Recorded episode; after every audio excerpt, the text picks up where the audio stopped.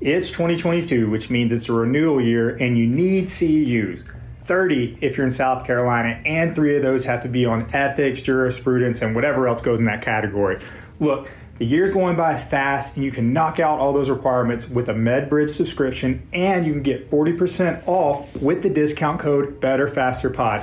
I have a friend named Shelly, and she's a little lazy. Her words, not mine. She hasn't done any con ed over the past year and a half until she got her subscription set up. And what she does is she just puts modules on her phone while she watches 90 Day Fiance. Great show, by the way. Is she learning anything? No. But is she getting the local governing bodies off her back? Yes.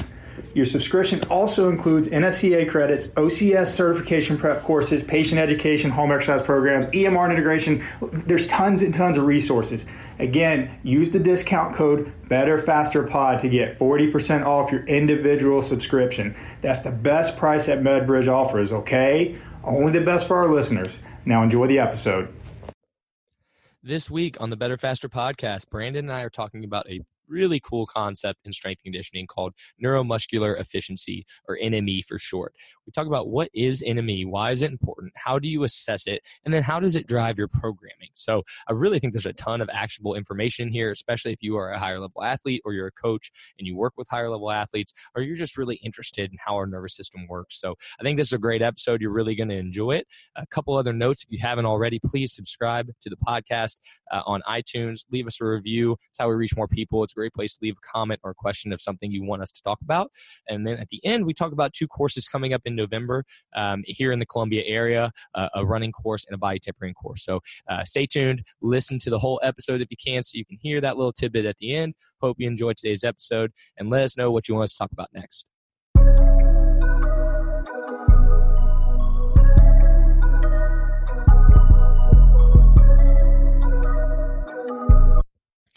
Happy Monday, everybody, and thank you for tuning into another special episode of the Better Faster podcast. You have to excuse my voice. I have a freaking man cold this week. Um, Josh, let me give a quick rundown here and let you take over. But this episode is talking about a really advanced concept, more so in the strength conditioning world, and that's neuromuscular efficiency. And you're in for a real treat. I've never heard anyone explain this concept better than Josh and you're going to want to take some notes or plan on re-listening this episode a couple times once it's done. But Josh, can you start out by defining neuromuscular efficiency and why it matters? Yeah, that's yeah. Neuromuscular efficiency is a pretty cool topic, man. It is so essentially a measure of how well your body, your brain, is able to recruit musculature for a maximal effort. Okay, so if you think about it from like a percentage standpoint, um, when if you're going for a maximal effort, and you know people are going to be able to recruit different percentages of uh, muscle fibers to be able to do that. They'll be able to tap into some higher threshold motor units a little bit easier than other people. So um, that has some pretty interesting implications when we're going into training. Um, obviously, has a, a an impact in how somebody is going to respond to differing levels of volume, intensity, um, loading. You kind of going to have to uh, manage that based on um, that person's neuromuscular efficiency. So uh, I like to test this with um, with my athletes uh, to give me an idea of what kind of stress is going to be needed to create the adaptations that I'm looking for. Because if I prescribe five by five to everybody of a certain percentage of, say, a back squat,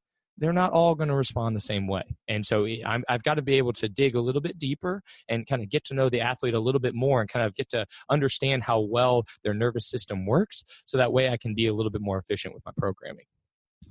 So you mentioned that this is something that you test. Mm-hmm. What's an example? What's a method for how you do this? Yeah, I, I love to test this with the back squat, and occasionally I'll test it with an upper, uh, you know, an upper body movement to like a uh, a close grip bench press or something like that. But usually it's back squat, and I have somebody build to a max back squat at a tempo, and I really like to control tempo when I'm building for maxes, um, but also when I'm um, mainly in this instance because the subsequent test after it is going to require tempo. So I'm going to have them build to a max back squat. And I kind of set a time limit, 15, 20 minutes. You know, I want them to, I don't want them to spend all day there because then, you know, you kind of build some cumulative fatigue. So I want them to have 15, 20 minutes build to a max back squat with a 3 0 x1 tempo, meaning it's going to be a nice controlled three second eccentric down to the bottom. There's no pause at the bottom. X just stands for with a, with a fast intent. So as fast as they're able to, to stand up. And then one second at the top, which if you're building to a one rep max, you're not as worried about that last number there because you're racking the weight. So three, zero, X1 tempo, controlling the lower, explode up the best you can, and rack it, building to a max in 15 to 20 minutes. Just set a time for them to do it. After they hit their last attempt, I have them wait 10 minutes. And during that 10 minutes, I have them cut down the weight to 85%.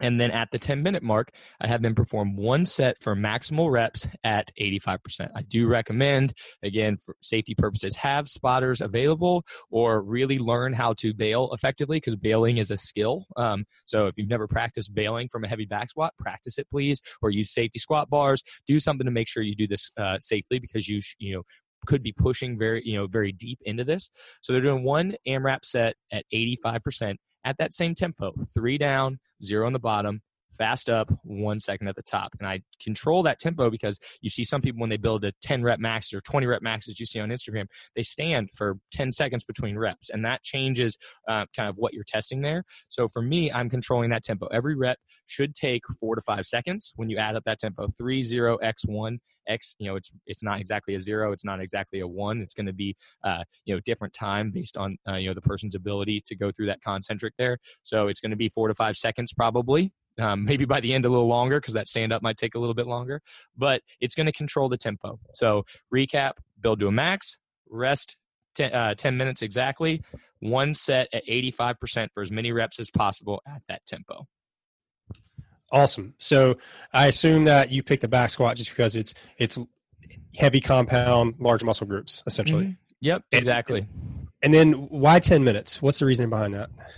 Yeah, that's a good question. I think um, the main reason that I want to rest 10 minutes there is again to kind of allow the CNS to recover a little bit from that last maximal attempt to be able to uh, you know have a, a good test. Because if you depending again on the person's neuromuscular efficiency they the closer they are to that max test will affect the number of reps they can get 85% so that kind of is like a, a little buffer period to allow people with lower and higher neuromuscular efficiencies to still put forth an effort that's going to give me a true result versus if I do it too close as as you'll see when coming up here, the person with lower neuromuscular efficiency will might be able to hit you know a great set right after that just as they would later but the person with higher neuromuscular efficiency is going to be affected even more than they would be otherwise so that 10 minutes is kind of just like a little buffer period um, mm-hmm. at least that's my best explanation for that part Gotcha. All right. So you just mentioned you said the the lower uh, neuromuscular efficiency person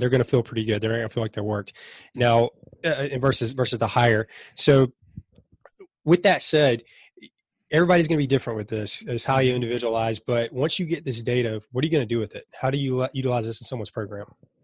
Yeah, so I think first I want to I want to kind of get to where we're classifying somebody as uh, you know in that higher kind of I guess you could say average and lower neuromuscular efficiency because it's a little counterintuitive um, in terms of the wording, but it hopefully will make sense here. If someone does that 85% set and they get a very low number of reps, one to three reps um, is usually kind of my cutoff, one to three, one to four. That is on the lower end of reps, which means that there it's a higher neuromuscular efficiency.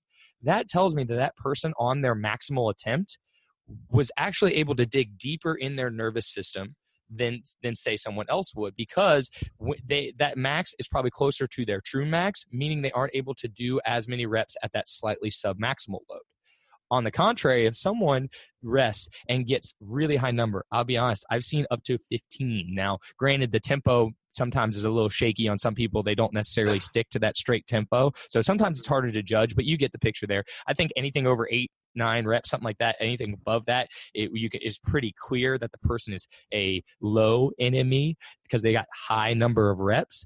That right there is, is telling me that that person's true max really wasn't a true maximum because the person's nervous system was not able to recruit the necessary musculature to be able to those higher threshold motor units to be able to put up a higher number. So for me that person is a lower neuromuscular efficiency. So it's kind of interesting. Lower number of reps on the amrap set means that you probably went a little deeper in your um, your nervous system for that maximal one, your higher nervous uh, NME, and then if you had a higher rep number on the uh, AMRAP set, you probably weren't as able to dig as deep into your nervous system. So that's a lower NME. So um, and neither is good or bad; they're just different. And then, like you said, the next thing is we're going to get into is how do you use that when it comes to programming. Does that make sense there? That makes sense. That makes sense. So just to, just to clarify, the the person with the high NME probably got the true one rep max. Yep, closer correct? to it. Yep, closer, closer to, to it, definitely. Mm-hmm. But yeah. the person with the low NME, you said like it's not necessarily bad. They weren't sandbagging it. They just weren't able to tap into their nervous system quite as well. Exactly. Yeah, and that could be for any number of reasons. Uh, some of it is genetic. A lot, uh, actually, yeah, to tell you the truth, uh, females tend to have a lower neuromuscular efficiency. A lot of times, I'll have some of my female athletes, and they, you know, if I gave them something at ninety percent, they can crush it. But a lot of my male athletes, you're probably thinking, you know, ninety percent, like I might be able to hit a rep, possibly two, and you're going to be wrecked and need five, ten minutes before you try to do something like that again. So uh, sometimes it can be uh, male versus female as well, um, but it, it, also can be training and uh, training age and biological age. Um, there are a lot of factors affecting it. Uh, the longer you've been training and the, you know, as you age a little bit, it doesn't take as much to stress the system. And we'll kind of talk about how that, um, you know, how that affects programming going forward. Yeah, yeah. So let's definitely dive into that as well. Talk about how we can use this. Right. So um, to put it, you know, from a conventional standpoint, when you think about programming, most people are going to say, okay, um, when you're training for absolute strength, you're in this rep range, when you're training it for hypertrophy, you're in this rep range, and muscle endurance, you're in this rep range. Everybody kind of knows that that little chart, that little continuum there. Um, for somebody with lower NME, that continuum kind of shifts a little bit they're going to require a higher volume at higher percentages to be able to stress the system to create the adaptation you're looking for. So, for example, 8 to 12 is normally a you know hyper, hypertrophic rep range traditionally. Um, if you're controlling for time under tempo, uh, time under tension. If you don't know what that means, make sure you check one of our really early episodes on that. Um, so if you're controlling time under tension, eight to twelve considered more hy- uh, hypertrophy range. But for someone who's very low NME, um, 8 to 12 is actually going to be kind of the stimulus needed to create absolute strength adaptations because it, it, uh, you know if they are in that lower rep range they're not able to stress the system. So if i give these two people 5 by 5 at 80% all right which is 5 by 5 at 80% the person that is um, or even better, let's do triples. Let's say I give them heavy triples at 85%. And there's a person that when I did this test was only able to do three reps. They're pretty low. That means each set is pretty much a maximal effort and they are going to be wrecked. They might not even be able to complete five sets of three at that percentage um, because, you know, that's where their nervous system is because of how well developed it was or how deep they could develop or dive into it. Now, on the other hand, somebody who got 10 reps at 85%, I give them five by three at 85%, that person's going to think that was a pretty moderate workout that's not going to be stressing their system that much because they weren't able to dig deep enough in their nervous system to where that 85% is 85% of say a, a true max for them. It's really more of a moderate effort. So that's why i have to i have to increase the volume or increase the loading um, for uh, for that person that has a lower nme to create absolute strength adaptations. Uh, otherwise you know i'm never going to stress them enough. So these people are going to take a little bit longer to build strength and you kind of know those you know if you're somebody that struggles to build strength and you're doing heavy, you know, heavy work all the time, this is something to really dig into. You might not be doing the correct kind of mix of volume and intensity for what your nervous system is ready for. Um, so I kind of have to have to evaluate. If somebody has a lower NME, a lot of my female athletes, again, I actually just went through testing with somebody who had double digits. Um, she's a really great athlete, needs to get a lot stronger, double digits on this test. Um, I, I know I have to increase the the volume when I'm when I'm programming for absolute strength adaptations. So then, if I want to program for hyper, you know, hypertrophy for that person, I actually need to continue even higher in the volume. So that kind of whole continuum that we talked about shifts a little mm. bit. Um, and then over time, through uh, you know more training, through aging, that kind of thing, it does shift down a little bit. It, where where you don't necessarily need as you know as much volume to create the stresses needed. And you and most people, if you talk to masters athletes, they kind of will kind of probably um, corroborate this. Is that when they do you know higher percentages or heavier sets, you know they they're pretty taxed from it because that's the their their training age and biological age has shifted them kind of that way. So um, it's all a, a, mix and it's all a continuum and everyone's different. And so I love using this testing with pretty much every athlete that comes to me, especially if they're a performance athlete. Um, not necessarily the newer athletes, because newer athletes, as we know, their their nervous system's not very developed anyway, so they need higher volume anyway. Mainly because they're they're they're learning the movement. They're still it's all neural adaptations initially anyway, so they're just learning how to learning the movement, learning how to perform it. Their body's learning how to sequence sequence everything. So for me, I'm not as concerned um, with them because I just know that that's where they are because they you know they haven't been in the gym yet. But all of my athletes athletes um, that are trying to compete in the sport of fitness, I use this to help drive um, their programming so I know where they sit um, and I know what I need to do, um, especially from a strength programming standpoint. Wow. So there, there's a, there's obviously a ton of information you can get out of doing that max mm-hmm. effort, 85%. I mean, if you're not testing for that, it sounds like you're missing out on a lot of stuff. And so I just, I just got a question just to kind of piggyback off what you said. So, you know, when we think about just classic traditional periodized programming, say hypertrophy block, uh, let's call it eight to 12 weeks of doing that. If you had someone with a lower NME, you may actually extend that quote unquote hypertrophy block mainly because you also want that same stimulus to build strength. Is that is that correct? So maybe you would keep the volume very similar or extend it out a little bit longer than what you traditionally would.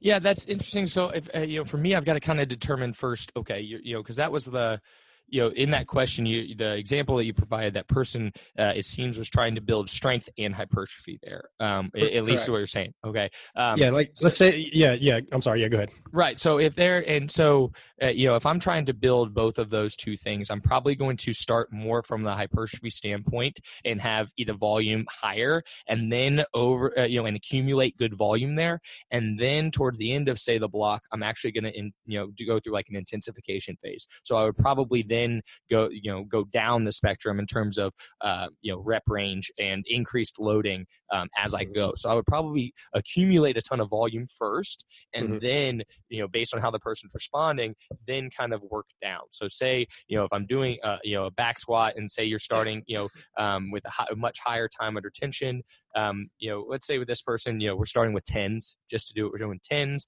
at mm-hmm. that three zero x one tempo. Um, you know, or maybe I'm you know maybe I'm doing tens or twelves. I'm built I'm really higher volume there. You know, that's still probably outside. You know, depending on the loading of that absolute strength phase, even for some of the higher or some of the lower NME uh, individuals. So that's still more hypertrophy oriented. But by the end of it, I've kind of progressed down to where they're doing like fives and sixes, and it's a much higher percentage. And that's still some people. You know, you look at that like that's not not traditional strength, you know, you know, strength range. You know, that's not where people think, oh, I'm doing sixes. I'm really working on absolute strength, but that's where it is for this person. So um, yeah, I'm I'm progressing across the block. Usually, if somebody's trying to build both of those qualities. That makes sense. Yeah, that makes a lot of sense there. So, the other question I had is, what would be some of the performance implications here? People that have high versus low NMEs. So, you know, for example, the person that has the high NME, what sport or what maybe event in a CrossFit competition would you expect them to do well in versus the person that had the low NME? Yeah, so I think um, typically your more explosive events or explosive sports um, your sprinters your power lifters you know they're going to be do better on the one rep max type uh, uh, you know workouts um, will be that higher in nme what they'll struggle with is more the workouts that have slightly sub max loads for a lot of reps which is t- a lot of typical crossfit. And to tell you the truth a lot of crossfitters um, they do well if their if their nervous system is a little dampened if they're a little bit close, you know, more of that in the average range. And again, there's nothing's good or bad. So high average and low, um, or high, middle, low, whatever you want to determine it. None of those are good or bad. Um, it's just kind of what that person, you know, how it just kind of categorizing that person and provides data, information. But so that person that's a little bit lower, you know, maybe kind of on the the middle to low side of things, actually might perform a little bit better in typical CrossFit type workouts, primarily mm-hmm. because most of CrossFit is not necessarily a max lift. Granted, this year there was a maximal effort um, in the clean, um, but it was a, a effort under fatigue. But in most years, it's been who can lift slightly sub maximal loads over and over and over again. And that takes two kind of areas. It takes a nervous system, it definitely plays a role, but also their um, CP battery, which is a whole other thing there. It's an energy system, uh, kind of an energy system idea or, t- uh, or concept in which the person's CP system, their creatine phosphate system or PCR, whatever you want to call it, phosphocreatine system, um, that short one step reaction that provides energy quickly, um, how well that recharges. Essentially, that's why we term it a battery because it's recharging. So that and their nervous system, kind of their both of those, I guess, would make that person's essence. And the person that ha- it's a little bit dampened from a nervous system perspective and has a high CP battery is going to perform better in CrossFit. Um, relative to somebody who is really, really explosive and has a really, really high NME and maybe isn't as developed from that uh, CP battery standpoint, they're going to do one rep at a really high percentage and be wrecked, which isn't great for the sport of fitness. So I think yeah, it can play a role. I think you can work becoming either or, like you can you can work towards the other and find a good balance for that person. You kind of just have to use this as one piece of the puzzle when you're doing that. Right. Yeah. It just it seems like it would be a, a, a decent predictor a performance mm-hmm. essentially.